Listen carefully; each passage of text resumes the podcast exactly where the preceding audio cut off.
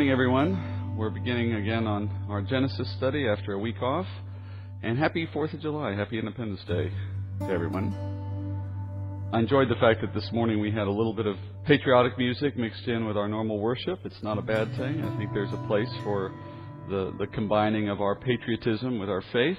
Reminds me of a story of a minister who was uh, preparing a sermon on one given Sunday, and he was worried about how to ask the congregation for more funds.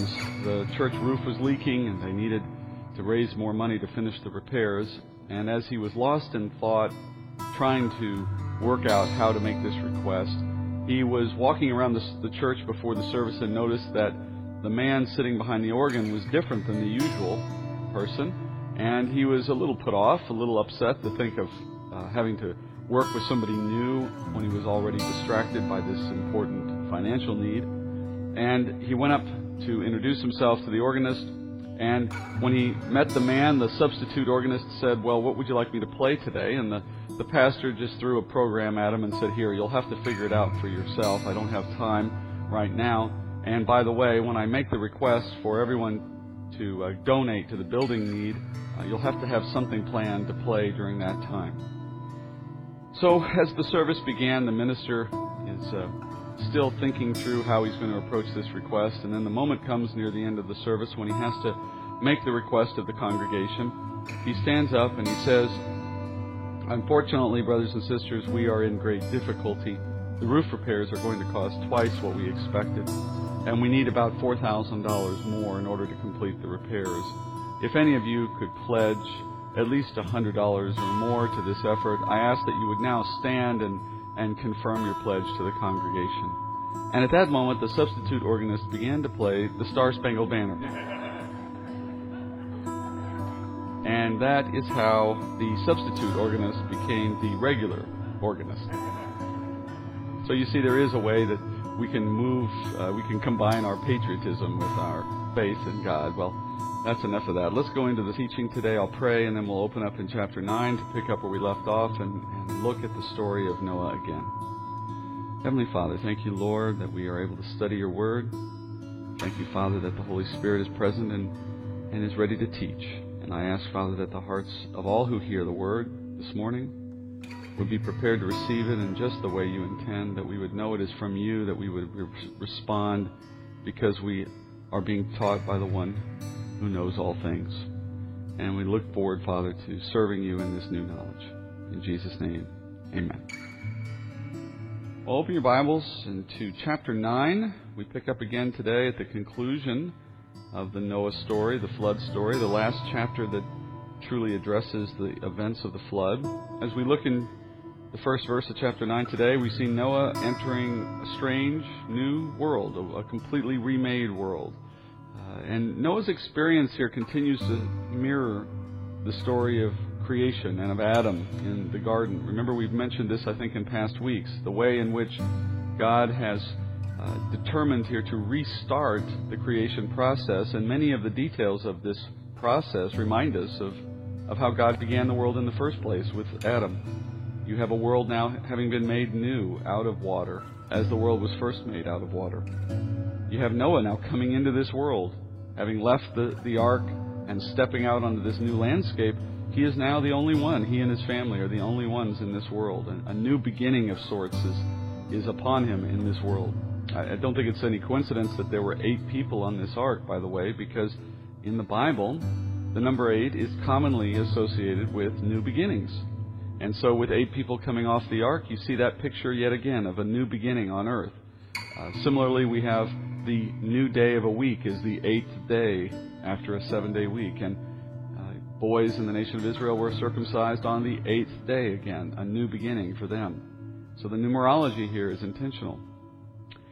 And not only does this world look different to Noah and his family, obviously the landscape is utterly changed from the way it must have appeared before the flood, but this world will be different in several important and fundamental ways. Because God is now at work changing his dispensation of grace from what existed prior to the flood to a new order. And he does this now in conjunction with a new covenant that is given to Noah and to the world. And we will look at this pattern throughout the lesson this morning. So, with that introduction, let's open our Bibles. Let's go to chapter 9. We'll begin reading at the beginning of Genesis 9. And God blessed Noah and his sons, and said to them, Be fruitful, and multiply, and fill the earth. The fear of you and the terror of you will be on every beast of the earth, and on every bird of the sky, and everything that creeps on the ground and all the fish of the sea, into your hand they are given. Every moving thing that is alive shall be food for you, and I give all to you as I gave the green plant. Only you shall not eat flesh with its life, that is, its blood. Surely I will require your lifeblood. From every beast I will require it, and from every man, from every man's brother, I will require the life of man. Whoever sheds man's blood, by man his blood shall be shed. For in the image of God he made man. As for you, be fruitful and multiply, populate the earth abundantly, and multiply in it. You may remember a few weeks back, earlier in this study, I briefly mentioned at the time that God has determined to work with the sinfulness of men through a series of covenants, or we could say dispensations, or periods in which God is dispensing His grace in unique ways. And each of these periods of human history have operated under a different set of conditions, and yet each was designed to teach the very same principles. For example, the first period, that was the period of innocence before the fall, when you had Adam and woman in the garden without sin, with an innocent conscience, and their relationship with God was pure and was ensured so long as they remained in that state of innocence. But we all know the story. Adam was unable to remain faithful to God's word, and as a result, he sinned. And in the sin of Adam, that period of human history, that period of dispensation of grace, came to an end. Well, the next period was a dispensation of conscience, in which sinful man was left to his own conscience concerning right and wrong, and it was up to man in his own conscience to choose right over wrong, to rule over his flesh nature and the sin of that new nature that Adam created by his sin, and to make the right choices. But now we know the story as well there. Men could not rule over their flesh nature, and they chose wrong instead of right. And that led to the flood. And as God stepped into the events of human history again and brought the flood about, he did so to wipe out the extreme depravity of human nature that had come upon the earth in that day. And the flood gives way to a new dispensation. Following the flood, God now is entering into a covenant with Noah and with all creation. And by this new covenant, he establishes a new set of rules for how God will rule over the hearts of men, a new period or dispensation of grace. In this new period, which we'll study here this morning, God no longer relies exclusively on human conscience alone. He's now going to add another layer or another level of ruling which will address the problem of sin in the world and in men's hearts. And this new element that he adds comes in the form of a covenant. For God is always at work through covenants to establish his rule in the hearts of men. Now, in all cases, though, whether it's in these three different dispensations, including the one that we'll look at today, as well as later dispensations, nevertheless, in all cases, the principle behind these dispensations remains the same. The problem of man's sin cannot be addressed by anything less than a spiritual solution. That the problem of man's sin must wait for a greater solution to come. And through each of these dispensations and others that follow, men are being taught or shown conclusively that the solution is not going to be found in these earthly means of ruling that they all will fall short. Just as the time of innocence fell short, the time of conscience fell short, ultimately now they are reaching a new level of dispensation, it will also fall short. Only through grace manifested in the person of Jesus Christ will there be a permanent solution for our sin. Now, as with the previous covenants God entered into with Adam, God's covenant here with Noah takes a certain form. There's certain elements to a covenant there's certain terms and conditions, and so this this covenant is no different. It has its own terms and conditions and form. So let's notice those as we go through the text here this morning. First, notice that God is issuing this covenant. He didn't invite Noah into this covenant. It wasn't an open invitation. This was a one way directed covenant. And these one way covenants have a name in Scripture. They're called suzerainty covenants. Suzerainty. In other words, it's a royal covenant, a kingly covenant. That's where the word suzerainty comes from. It's a covenant between a greater party and a lesser party, a superior to lesser relationship, in which the greater, the one with the power and authority, grants to the lesser the terms of the covenant. This is not an agreement of equals, so we don't have a negotiation, there's no back and forth. Rather, the greater will dictate the terms of the covenant to the lesser, and the lesser has no choice in the matter. Just as we notice here, Noah is never asked any question. Noah is never asked to make any decision. He is granted something, and once the grant has been made, the covenant is in force. Now, just to cover both sides of the coin for a moment, there is another type of covenant, often seen in Scripture, in which you have parties that are equal. We call that a parity covenant. As the name implies, there is parity between the two parties. And in a parity covenant, each party must agree and commit to the terms of the covenant. We would think of that in, as something more traditional, like a contract today. But in the case of the suzerainty covenant, the lesser party has nothing to do in order for the covenant to be enforced. They simply receive the grant. And this suzerainty covenant remains in effect strictly on the basis of the faithfulness of the stronger party. And in this case, that means God's faithfulness. So this covenant will remain in force as long as God is faithful to the terms that he stipulated. And we know our God to be a covenant keeping God, a God that cannot lie, a God that does not change his mind. And so with that, we can be certain that the terms of this covenant remain in effect even to today. Speaking of its terms, let's look at those now. In the text that I read this morning, we found three terms that God assigns to man, three things that God says are going to be the terms for man in this arrangement. And then God assigns himself one. But before we look at the terms, notice that God begins the covenant with a blessing. He blesses Noah, and he blesses Noah's sons, and says, Be fruitful and multiply. God has appointed Noah and his sons to repopulate the earth. And I want you to imagine the daunting proposition that that must have been for Noah as he stepped off the boat and he stepped out into a world that must have must have looked dramatically different than the one that he last saw when he got onto the boat. And he came out of a world in which he was one of probably thousands, if not perhaps millions of people on earth. Noah must have uh, gone to markets to buy his food at times. He must have gone to blacksmiths or other artisans in order to get the kinds of equipment he needed or to have basic necessities of life made.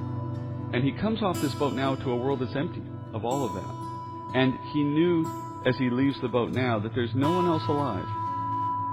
And you know as well as I do that that would have created a great deal of angst and, and concern in Noah's heart for how his life would now proceed from this point forward. And God is turning to him and saying, You are blessed to repopulate this earth. Through your work, through the work of your sons, this world will return to where it once was in terms of the population. And you will have the capacity to carry out this command. I will bless you toward that end. And there is great comfort implied in a blessing like that. Because if Noah is going to be able to live long enough to populate the earth again, and through his sons the same, then it answers some fundamental questions for Noah without God necessarily spelling it out. For example, if he is to repopulate the world and his sons as well, then it's implied that he is going to find enough food to live long enough to do that. And it implies that he's going to be protected from the elements so that he doesn't die of exposure. And it implies that he is going to have the benefits of basic necessities of life. It gives Noah an opportunity to consider that if God is prepared to repopulate the earth through him and through his family, then it's also a given that God is prepared to preserve him toward that end. And it must have been a source of encouragement for Noah to understand that God had that intention through Noah's family. So Noah is first offered this blessing. And then next, God moves into the terms of the covenant.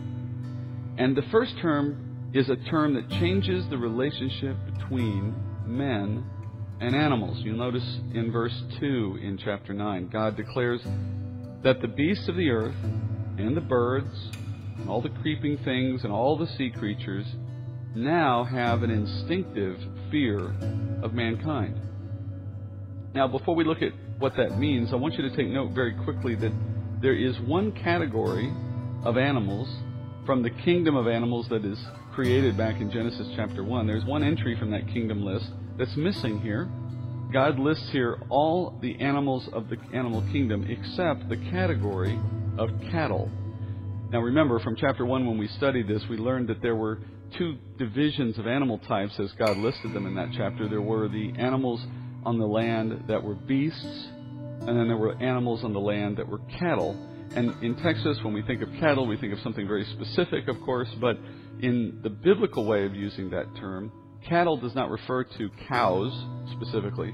Rather, it refers to domesticated animals, livestock of any kind, animals that by their very nature are suitable to domestication and to animal husbandry.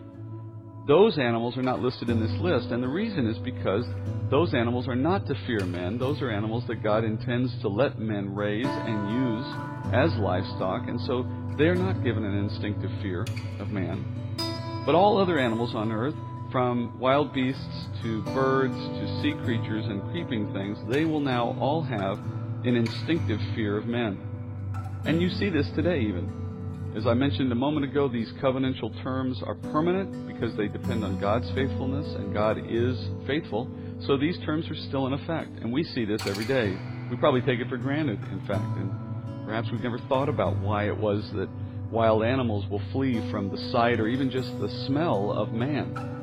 I find it interesting that even large, dangerous wild animals will initially, in most cases, flee from the scent or from the approach of man, even though these wild animals have the capacity to defend themselves and, and, in most cases, overtake man.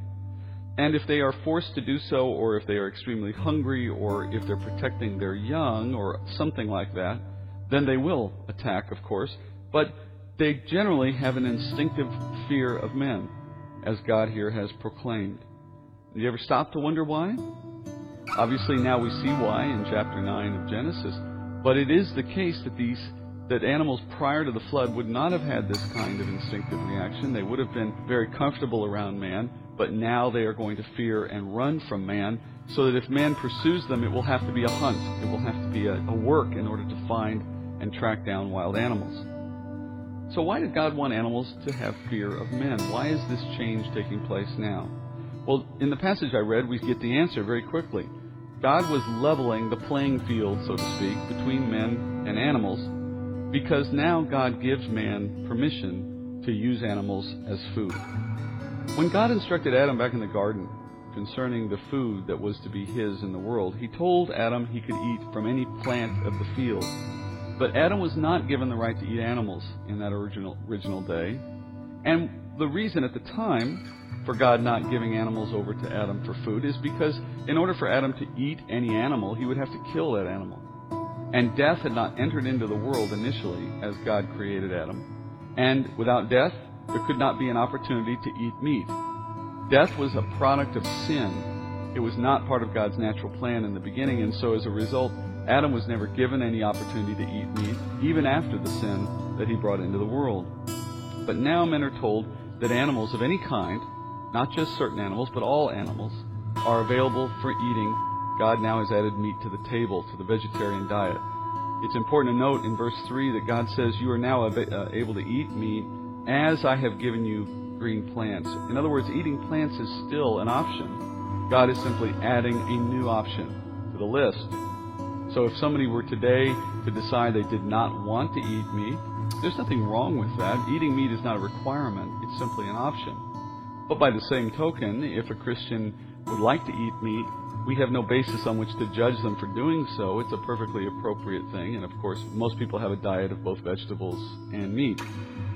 Now, this is the first time God has opened the door for men to eat meat. But that doesn't mean that men may never have done so in the past. We can't be sure that some men didn't try eating meat before the flood in disobedience to God's instructions to Adam in the garden. We know the world was was depraved and overrun by sin at that earlier point. That's the reason why the flood came.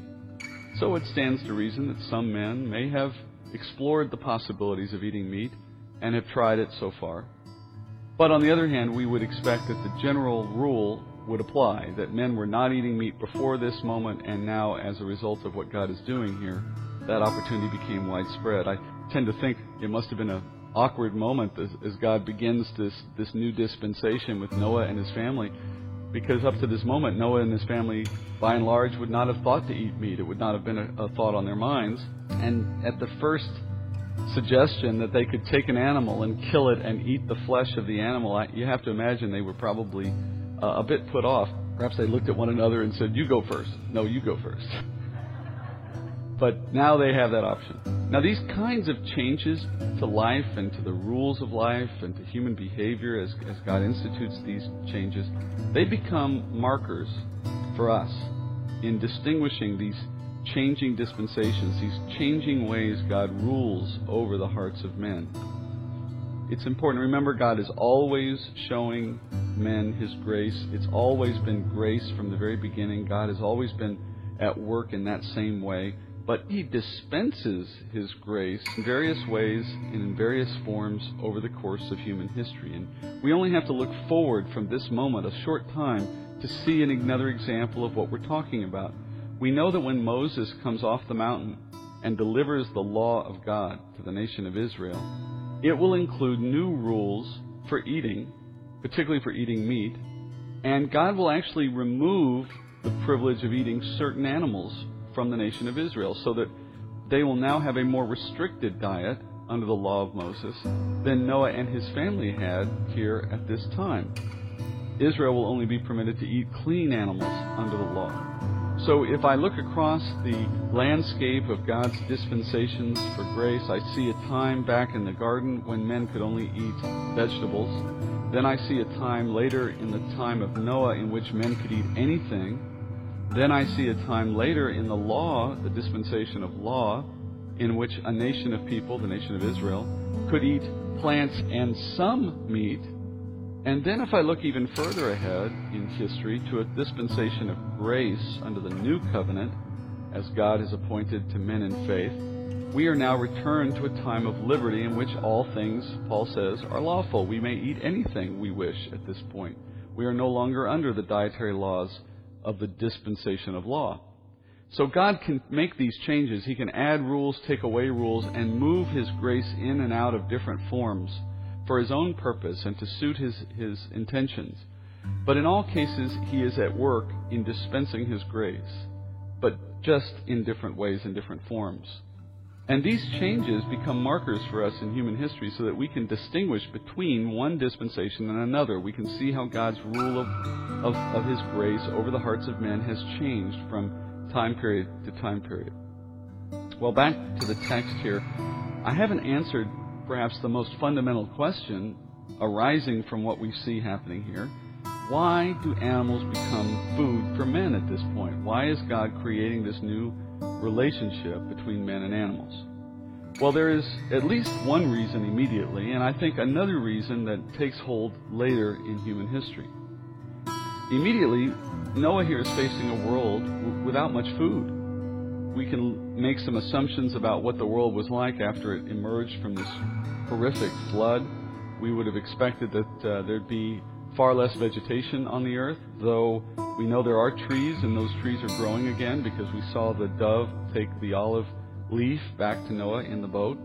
So we have trees that are probably budding and flowering again on the earth. They'll bring forth new fruit, and there'll be food from these trees in the near future. Probably many of the plants in, of the field that were growing before the flood are gone, but their seeds are under the ground. They'll sprout. We'll have new life come up out of the ground soon enough. And some of that's already begun. Noah spent several months in the ark even after the floodwaters had come off the earth. So some of that growth is already taking place. Noah and his family were probably sustained from the food stores that were inside the boat for, for some period of time, even after they come out of the boat.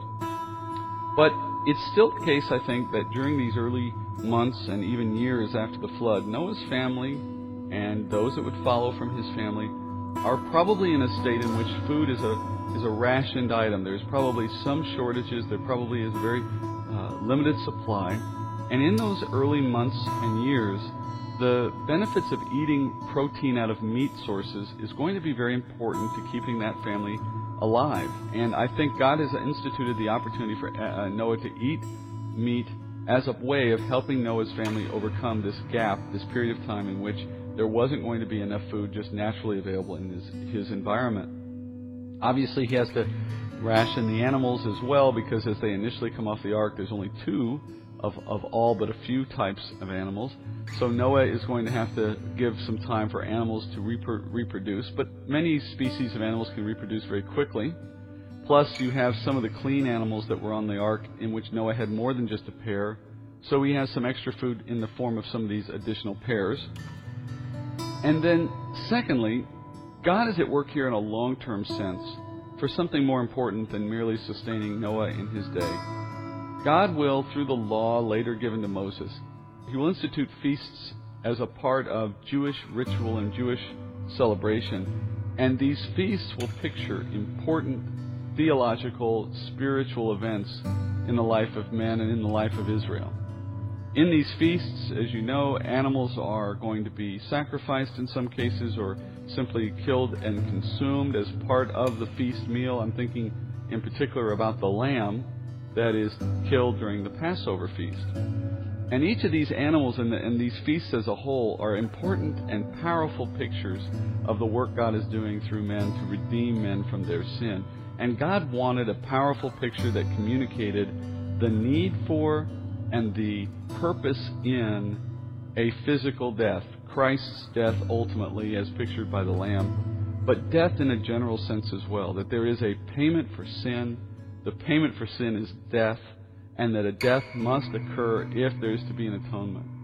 And because he has to create that picture for our sake so that we might understand the message of the gospel at its core, God institutes the eating of animals as a function of these feasts so that a death and a taking in of the one who died is implicit, is, is pictured in the nature of a feast. Think how hard it would be to communicate to you and I today about what it means to die and then to have that death pay a penalty for us, and for us to then take in or receive that payment for our own sake. Think how hard it would be to communicate the meaning of that message if we had never known a world in which animals were killed and eaten for food. It's in fact almost impossible for us to imagine that difference because we, we understand it so instinctively now, it doesn't seem possible to even separate it from our experience. To show you how important this taking in of the death of something and making it our own, to see how important that message is, I want you to go to John chapter 6 just briefly and look at how Jesus uses this same metaphor the metaphor of a death and the one who died being eaten in order for us to take what that death does for our sake, to make to appropriate the benefits of that death for our, for our own sake. Look at John chapter 6, in which Jesus, speaking about himself, describes this same process. John chapter 6, verse 51, Jesus says, I am the living bread that came down out of heaven. If anyone eats of this bread, he will live forever. And the bread also, which I will give for the life of the world, is my flesh. And then the Jews began to argue with one another, saying, How can this man give us his flesh to eat? So Jesus said to them, Truly, truly, I say to you, unless you eat the flesh of the Son of Man and drink his blood, you have no life in yourselves. He who eats my flesh and drinks my blood has eternal life, and I will raise him up on the last day. For my flesh is true food and my blood is true drink. He who eats my flesh and drinks my blood abides in me, and I in him. As the living Father sent me, and I live because of the Father, so he who eats me, he also will live because of me. This is the bread which came down out of heaven, not as the fathers ate and died. He who eats this bread will live forever. When Jesus was speaking these words, you notice that the crowd heard these words only in their literal sense, and so they began to react negatively, saying, How can we be cannibals? How can we actually eat his body? And if you read further into this chapter, you find that the crowd begins to walk away from Jesus because they're repulsed by this suggestion. But Jesus did not mean it in the super literal form. He wasn't suggesting that they would literally eat his body's flesh. He's speaking in a metaphor here in order to communicate the significance of taking in the death of Christ. When we eat an animal that's died for our sake as food on our table, that animal's existence becomes part of our existence, where our body is nourished by the by the energy of that animal's body. So we can say in a very simple, literal sense, that animal's life became part of our life. When we think of it though for the sake of Christ, his death on the cross became our opportunity for eternal life. That's why Jesus said in verse 58, This is the bread which came down out of heaven. He who eats this bread will live forever. So our spiritual life is made possible by a receiving of the work of Christ on the cross. We take that in, so to speak.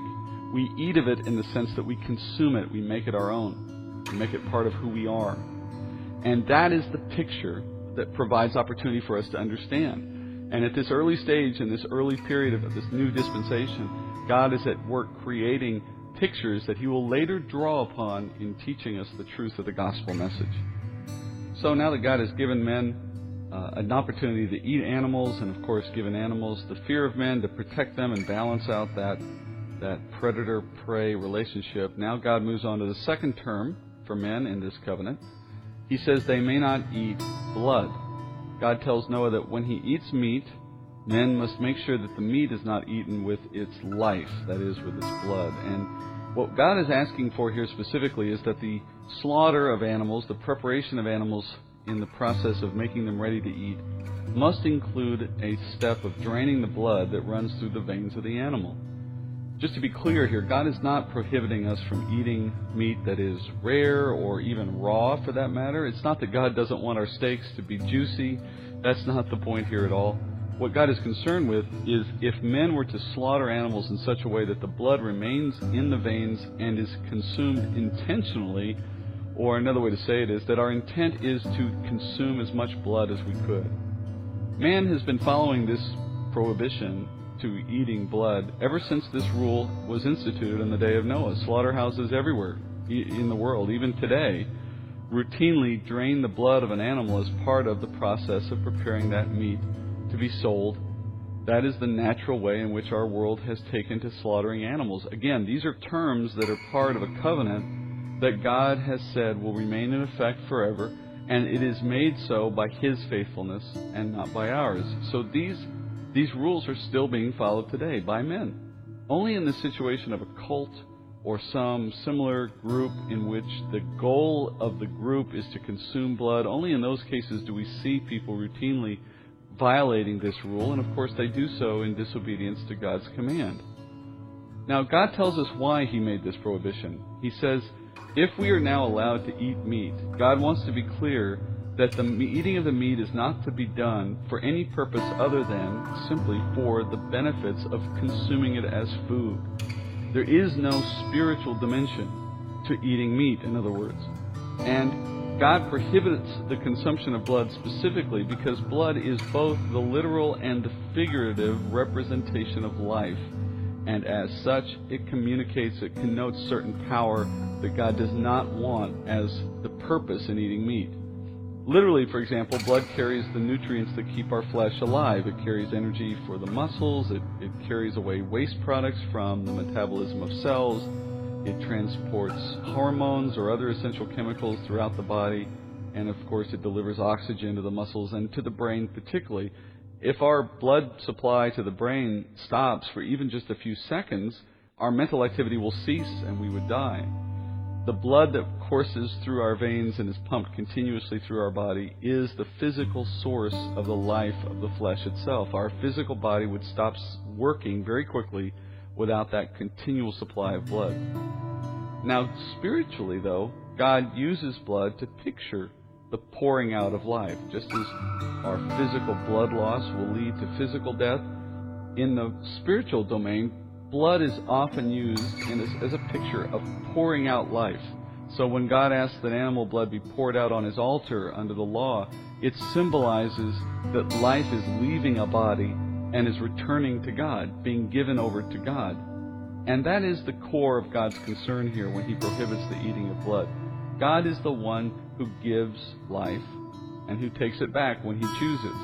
And we cannot direct in our own power these matters of life and death. We can't take life from another source, for example, in the case of an animal, and appropriate that life for our own sake. We can't gain it in that way. Life is not something we can take for ourselves. And in a spiritual conversation concerning the source of spiritual life, the conversation can never be confused such that we think we can attain, obtain these things by our own work. So as God opens the door for men to eat animals in this new dispensation, He clarifies that the point in that eating is strictly for our physical nourishment and it is not for the spiritual purpose of obtaining the life of that animal for our own sake. And blood being the key in physical life, God prohibits us from eating that blood. And in that way, He prohibits us from taking a spiritual view of this new activity. In most cults or in other demonic activity, when men purposely drink the blood of an animal, there is a symbolic message clear in that act. They are trying to acquire the life of that animal and make it a part of their own life and in some way appropriate it for themselves. And this is not something God has said we are permitted to do. And then finally, God gives a third mandate in this covenant for men. He says human and animal life will now be required as justice for the taking of life. God decrees that He now requires that a life be taken, whether of a beast or of a man, if that beast or man has taken another man's life, has shed man's blood, God says.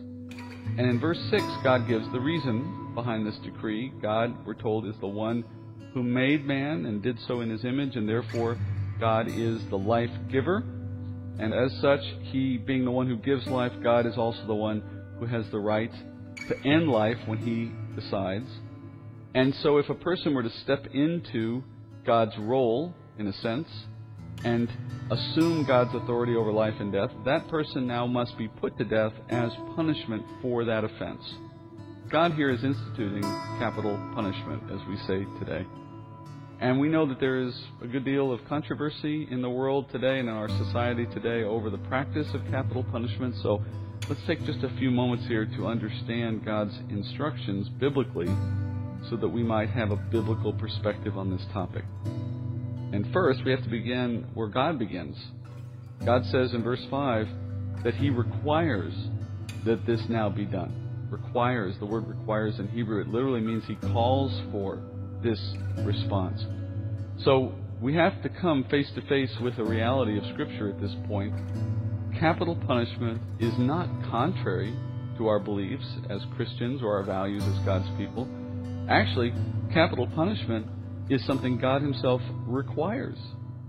It is God's expectation that if a life is taken unlawfully, the person who is responsible for that taking of life unlawfully should themselves be subject to capital punishment.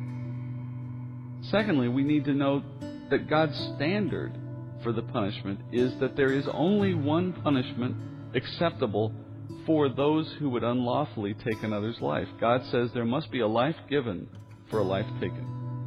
Now, later in the law, as he gives to Moses and the nation of Israel, God actually expands this rule.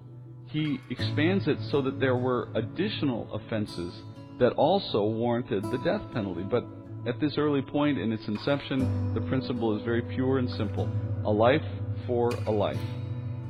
If we look ahead, even into the New Testament and into the gospel story, we begin to see why God wanted to draw this connection at this point in time between the taking of life and the punishment of capital punishment.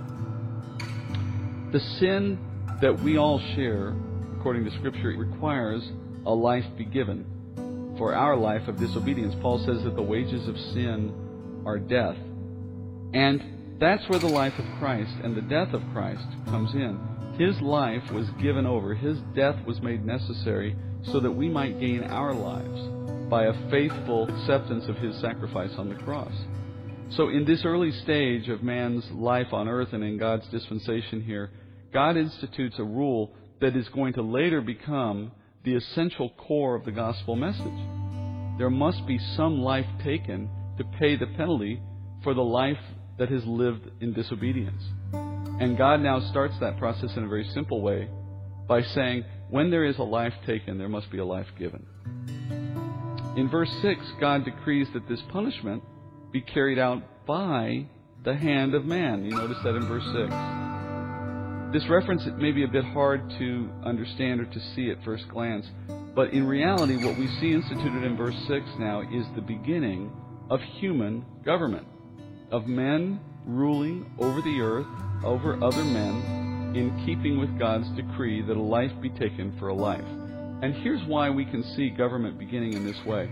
If a man is going to carry out the decree that God has now instituted as part of this covenant, that the punishment for taking a life will be a life is taken. If man is going to actually carry out this decree, then he has to establish rules, processes, procedures, and so on for executing this decree properly. Think about how this would play out in its first instance. Initially, Noah and his family would have very little concern for this law. There wasn't going to be the likelihood of anyone in his family committing murder, certainly. But at some point, over time, as the population of the world grows, sooner or later, somebody, or perhaps a beast, takes the life of another person. And then there has to be some kind of adjudication of that event, some way to investigate, to understand the facts of what took place. And then if the facts dictate that there be capital punishment, now I need a way in which to carry out the capital punishment. How is the person to be killed? And who will have the authority to do so? These procedures, these rules that must now be in place in order to carry out God's decree necessitate the establishment of ruling authorities and rules of law. And by extension, we, we end up with government. Obviously, it starts very small with, with just Noah and his family, but as government is wont to do, it will grow over time. And that's eventually where we end up with traffic laws and financial laws and all kinds of rules that govern everyday life. It all traces back to this moment, to a time period in which God now grants to men the authority to carry out capital punishment. And that structure, that entire structure of human government, which we now take for granted, began here in this moment. Remember, this is the beginning of a new dispensation, and now we get the chance to name it based on this third decree. We call this the dispensation of government, where before God ruled over men's hearts through their conscience, expecting them to judge right from wrong. That dispensation didn't work. In the end, it only served to prove that, that men's consciences are in, incapable of taming the, the evil that is in their hearts. And so that required that God step in and bring the flood and create a new start for Noah and his family.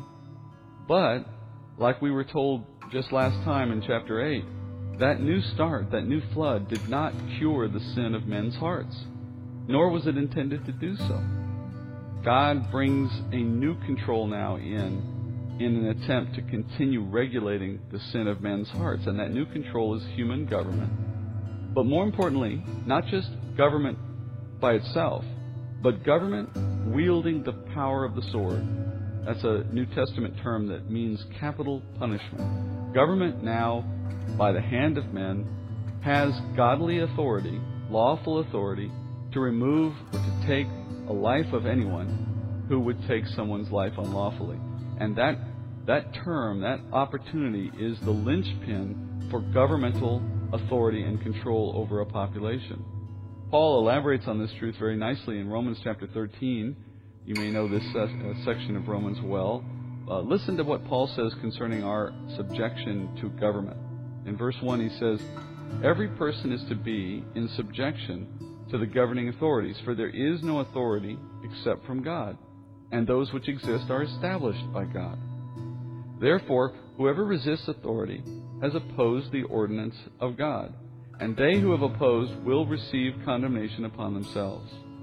For rulers are not a cause of fear for good behavior, but for evil. Do you want to have no fear of authority?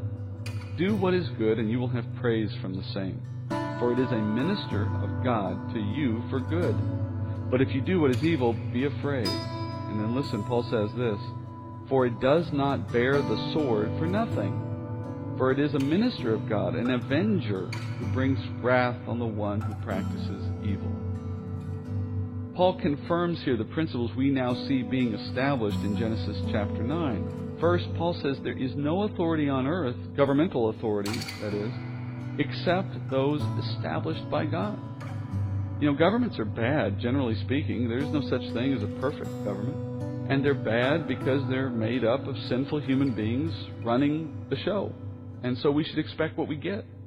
But nevertheless, Paul says it is an institution created and sustained by God Himself, and it is being given to men as part of God's dispensing of His grace in an attempt to help control or mitigate the evil in men's hearts. That's why Paul says it is a minister of God for you for good. Good meaning to obtain a better outcome than if there wasn't governmental authority. Can you imagine the, the anarchy that would reign on earth through the evil of men's hearts if we didn't have human government working at some level to contain it? And then Paul says if we resist that authority, if we act in defiance to the authorities of government, we are actually resisting God Himself because it is through these authorities that God is dispensing His grace. And then Paul says, and this is where it becomes most important for us today, Paul says, government doesn't bear the sword for nothing. What he's saying here is that God has given government the right to take a life, beginning all the way here, back in chapter 9 of Genesis, for a very good reason so that God, through men, can punish evildoers and encourage law keeping. This is our confirmation that the arrival of government coincided with the arrival of capital punishment. They go hand in hand. So in chapter 9 here at this moment, God has said to Noah, when men take another man's life, they themselves will be subject to capital punishment at the hands of government, at the hands of men. I would also argue from this principle of Scripture that if a government decides to remove the power of the sword from its options, if a government decides that they will no longer practice capital punishment, then they are stepping away from the inherent reason for government's existence. In order to check man's sin, in order to be a governor or a control over the evil of men's hearts, they are becoming less effective in a general sense because they are retreating from the very purpose in which God instituted government to begin with. And I think we see evidence of that in our world today, that where governments have refrained from taking this last and most basic step of punishment in the face of unrestrained evil, the society begins to deteriorate. But even as this new form of grace, this new dispensation, this dispensation of government is being given to men, it is still the case that it is not a solution for man's sin. Simply put, government is not the solution for the evil of men's hearts. And no government is good enough to solve the problem that only finds its solution in, in the spiritual change that God alone can do through the work of Christ in our hearts. God is at work here, though, teaching mankind over and over again through these various dispensations that the only solution to man's sin is found through the man Christ himself. There is no human or earthly solution, although these dispensations, these ways in which God rules over men's hearts, will have a mitigating effect, a temporary lessening of the evil of men's hearts, and therefore they are grace to us in the short term.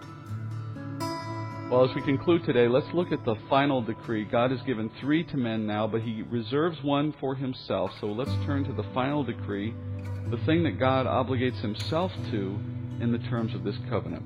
Verse 8.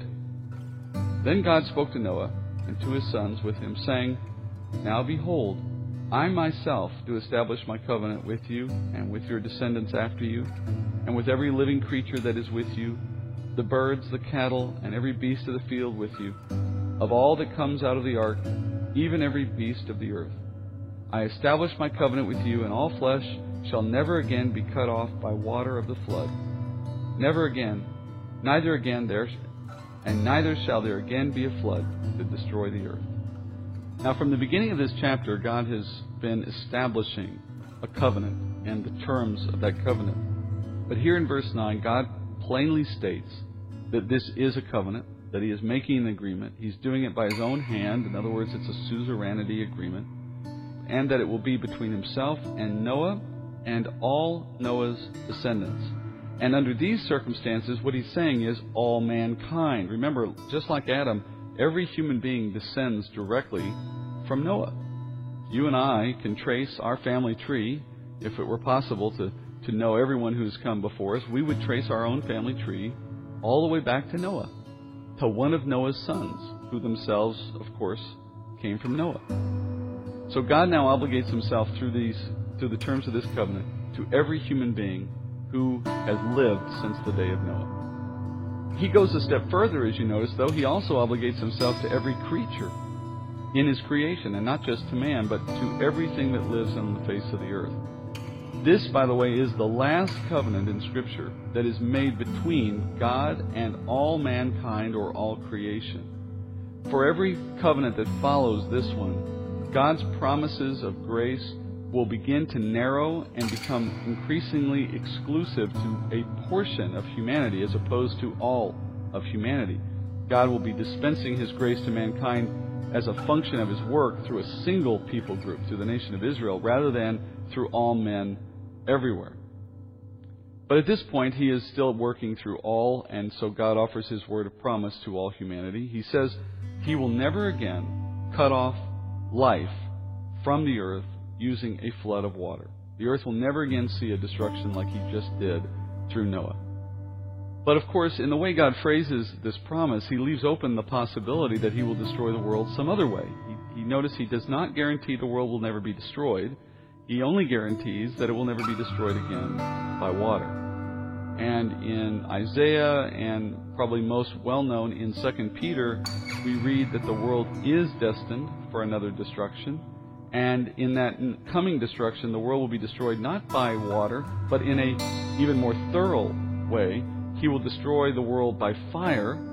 And in that coming destruction, we're told, the world will not only be destroyed in terms of the life on the earth, but the actual physical earth itself will be taken away and burned up.